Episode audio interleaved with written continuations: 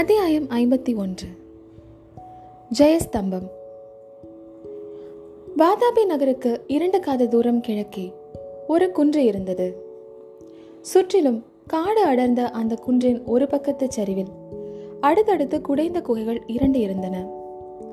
இரண்டு குகைகளும் குடையும் வேலை பூர்த்தியாகாமல் அரைக்குறையாக விடப்பட்டிருந்தன.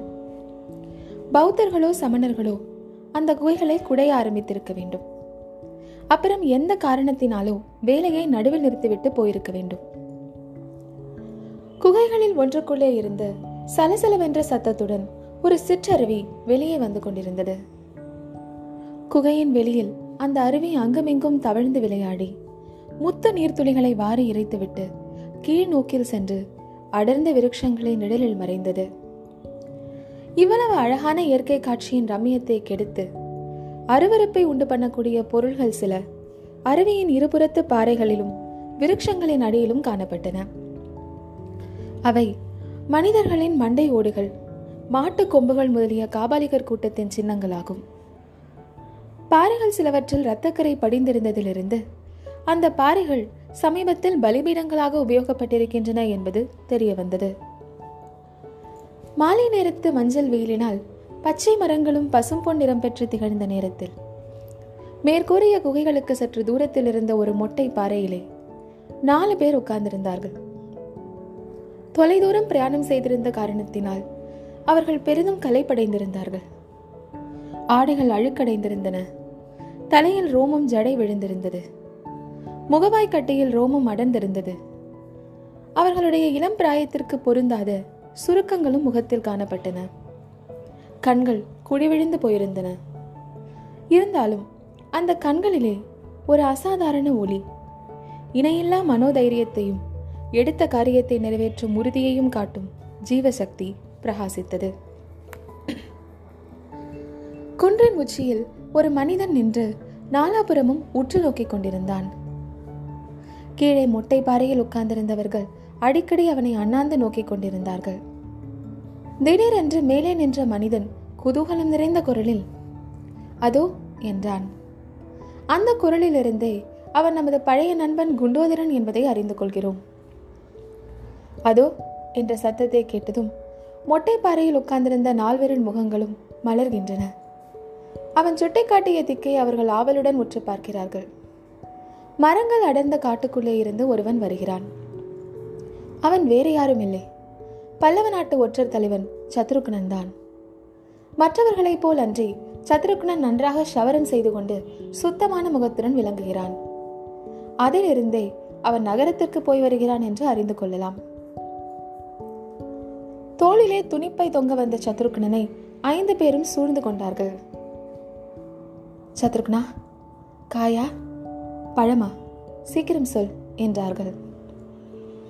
பழந்தான் என்று சொல்லிக்கொண்டே சதுருக்னன் தோளில் தொங்கிய பையை எடுத்து அவிழ்த்தான். அதிலிருந்து பழங்கள் கீழே விழுந்து உருண்டு ஓடின.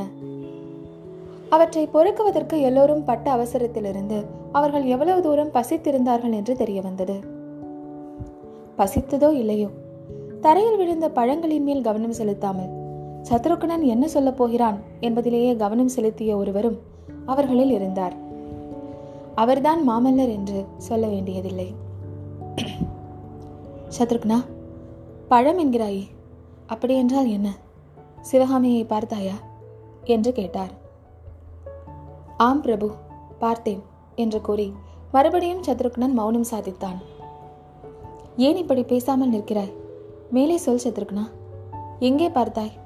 எந்த நிலையில் பார்த்தாய்? என்று மாமல்லர் கேட்டார். பிரபு சிவகாமி அம்மையை பார்த்தேன். சௌக்கியமாக இருக்கிறார். கவலைக்கு ஒரு காரணமும் இல்லை. எங்கே பார்த்தேன் எப்படி பார்த்தேன் என்பதை விவரமாக சொல்ல வேண்டும். எல்லோரும் உட்காருங்கள் சொல்கிறேன் என்றான் சத்ருக்னன். அவ்வண்ணமே அனைவரும் பாறை மீது உட்கார்ந்தார்கள். சத்ருக்னன் கொண்டு வந்த பழங்களை சிலர் சாப்பிடவும் தொடங்கினார்கள். சத்ருக்னன் சொல்லத் தொடங்கினான். நேற்று மாலை வளையல் வியாபாரியின் வேஷத்தில் வாதாபி நகருக்குள் பிரவேசித்தேன். கோட்டை வாசலுக்குள் பிரவேசிப்பதில் எவ்வித கஷ்டமும் இருக்கவில்லை. ஜனங்கள் தாராளமாக நகருக்குள் வந்து கொண்டும் போய்கொண்டும் இருக்கிறார்கள். எந்த எதிரியின் படையெடுப்பையாவது எதிர்பார்த்தால் தானே கோட்டையில் கட்டுக்காவல் வைக்கப் போகிறார்கள். வாதாபியின் வீரப்படைகள் எட்டு திசையும் சென்று திக்விஜயம் செய்து கொண்டிருக்கும் போது அச்சமயம் சேனாதிபதி பரஞ்சோதி குறுக்கிட்டு என்ன உளறுகிறாய் சத்ருக்னா? திக்விஜயமாவது மண்ணாங்கட்டியாவது? தென்னாட்டுக்கு சென்ற வாதாபி படைகள் தோற்று திரும்பி ஓடி வந்திருக்கின்றன. வேங்கிக்கு போன சலுக்க சைனியத்தின் பாடும் ஆபத்துதான் என்று தெரிகிறது. அப்படி இருக்க வாதாபி படைகளின் திக்விஜயமா? என்றார். சத்ருக்னன் பணிவுடன் கூறினான். சேனாதிபதி வாதாபி படைகளின் திக்விஜயம் என்று நான் கூறியது என்னுடைய சொந்த மொழியல்ல. வாதாபி நகரத்தின் பிரதான நாலு வீதி சந்திப்பிலே ஒரு நெடுதுயர்ந்த ஜெயஸ்தம்பம் நாட்டியிருப்பதை பார்த்தேன். அந்த ஜெயஸ்தம்பத்திலே பிராகிருத மொழியில் எழுதியிருக்கும் மொழிகளையும் வாசித்தேன். கிட்டத்தட்ட அதில் எழுதியிருப்பதை ஞாபகம் உள்ளவரை அப்படியே சொல்லி பார்க்கிறேன். மகாராஜாதிராஜ ராஜமார்த்தாண்ட ரணதுங்க சூர சலுக்க குலதிலக சப்தலோக தேவேந்திர புலிகேசி சக்கரவர்த்தி தென் திசையை நோக்கி விஜயம் செய்ய புறப்பட்டு சென்று மகேந்திர பல்லவனை வடவெண்ணை கரையில் முறியடிக்க மகேந்திரன் போரில் புறமுதுகிட்டோடி காஞ்சி கோட்டைக்குள் பதுங்கிக் கொள்ள புலிகேசி சக்கரவர்த்தி மேலும் தெற்கு நோக்கி திக்விஜயம் கிளம்பி.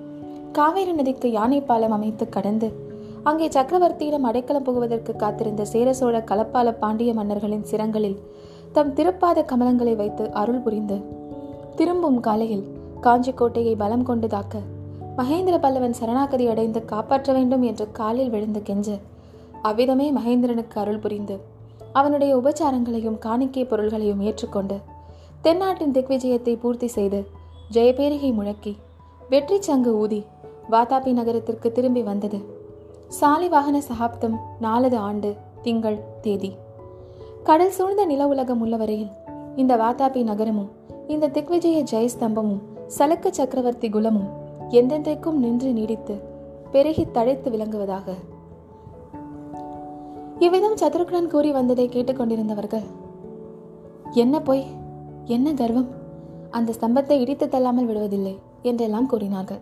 பிறகு அவர்கள் இடம் கொடுத்ததும் சத்ருக்னன் மேலும் கூறினான். பிரபு அந்த ஜெயஸ்தம்பத்தில் இவ்விதம் நான் படித்ததும் நானே என்னை மறந்து விட்டேன். ஸ்தம்பத்தை நோக்கி ஒரு உதை விடலாம் என்று எண்ணி காலையும் தூக்கிவிட்டேன். கடவுள் அருளால் நல்ல சமயத்தில் எதற்காக வாதாபி நகருக்கு வந்தோம் என்பது ஞாபகம் வந்தது. ஏதோ கால்தரைக்கு விழுந்தவனைப் போல் தொப்பென்று கீழே விழுந்து சமாளித்துக் கொண்டேன். வீதியில் ஜனக்கூட்டம் ஜே ஜே என்று இருந்தது. யாராவது பார்த்திருந்தால் விபரீதமாக போயிருக்கும் என்று கூறி நிறுத்தினான். சத்ருக்னா வாதாபிக்கு வந்த காரியம் உனக்கு நினைவில் இருந்ததை பற்றி சந்தோஷம். ஆனால் அதை பற்றி இன்னமும் நீ சொல்லவில்லை என்று மாமல்லர் கோபம் தணிக்க கூறினார். பிரபு மன்னிக்க வேண்டும். சலக்கர்களின் பொய் சொல்லும் திறமைக்கு சிறந்த ஞாபக சின்னமான அந்த ஜெயஸ்தம்பத்தை விட்டுவிட்டு மேலே கிளம்பிச் சென்றேன். வாதாபி நகரின் மிதமிஞ்சிய ஐஸ்வர்ய போகத்துக்கும் வாதாபி மக்களின் படாடோப வாழ்க்கைக்கும் பல அறிகுறிகளை பார்த்து கொண்டு போனேன். இந்த பெரிய நகரத்தில் கிழக்கு மேற்கிலும் தெற்கு வடக்கிலும் குறைந்தது காத தூரம் உள்ள இந்த பிரம்மாண்டமான பட்டணத்தில் சிவகாமி அம்மையை எப்படி தேடுவது யாரை விசாரிப்பது என்று சிந்தனை செய்து கொண்டே போனேன். கும்பி கும்பிடப் போன தெய்வம் குறுக்கே வந்தது போல் அடுத்தாற்போல் வந்த நார்ச்சந்தி வீதி முனையில் அம்மையை சந்தித்தேன். என்ன? நார்ச்சந்தி முனையிலா?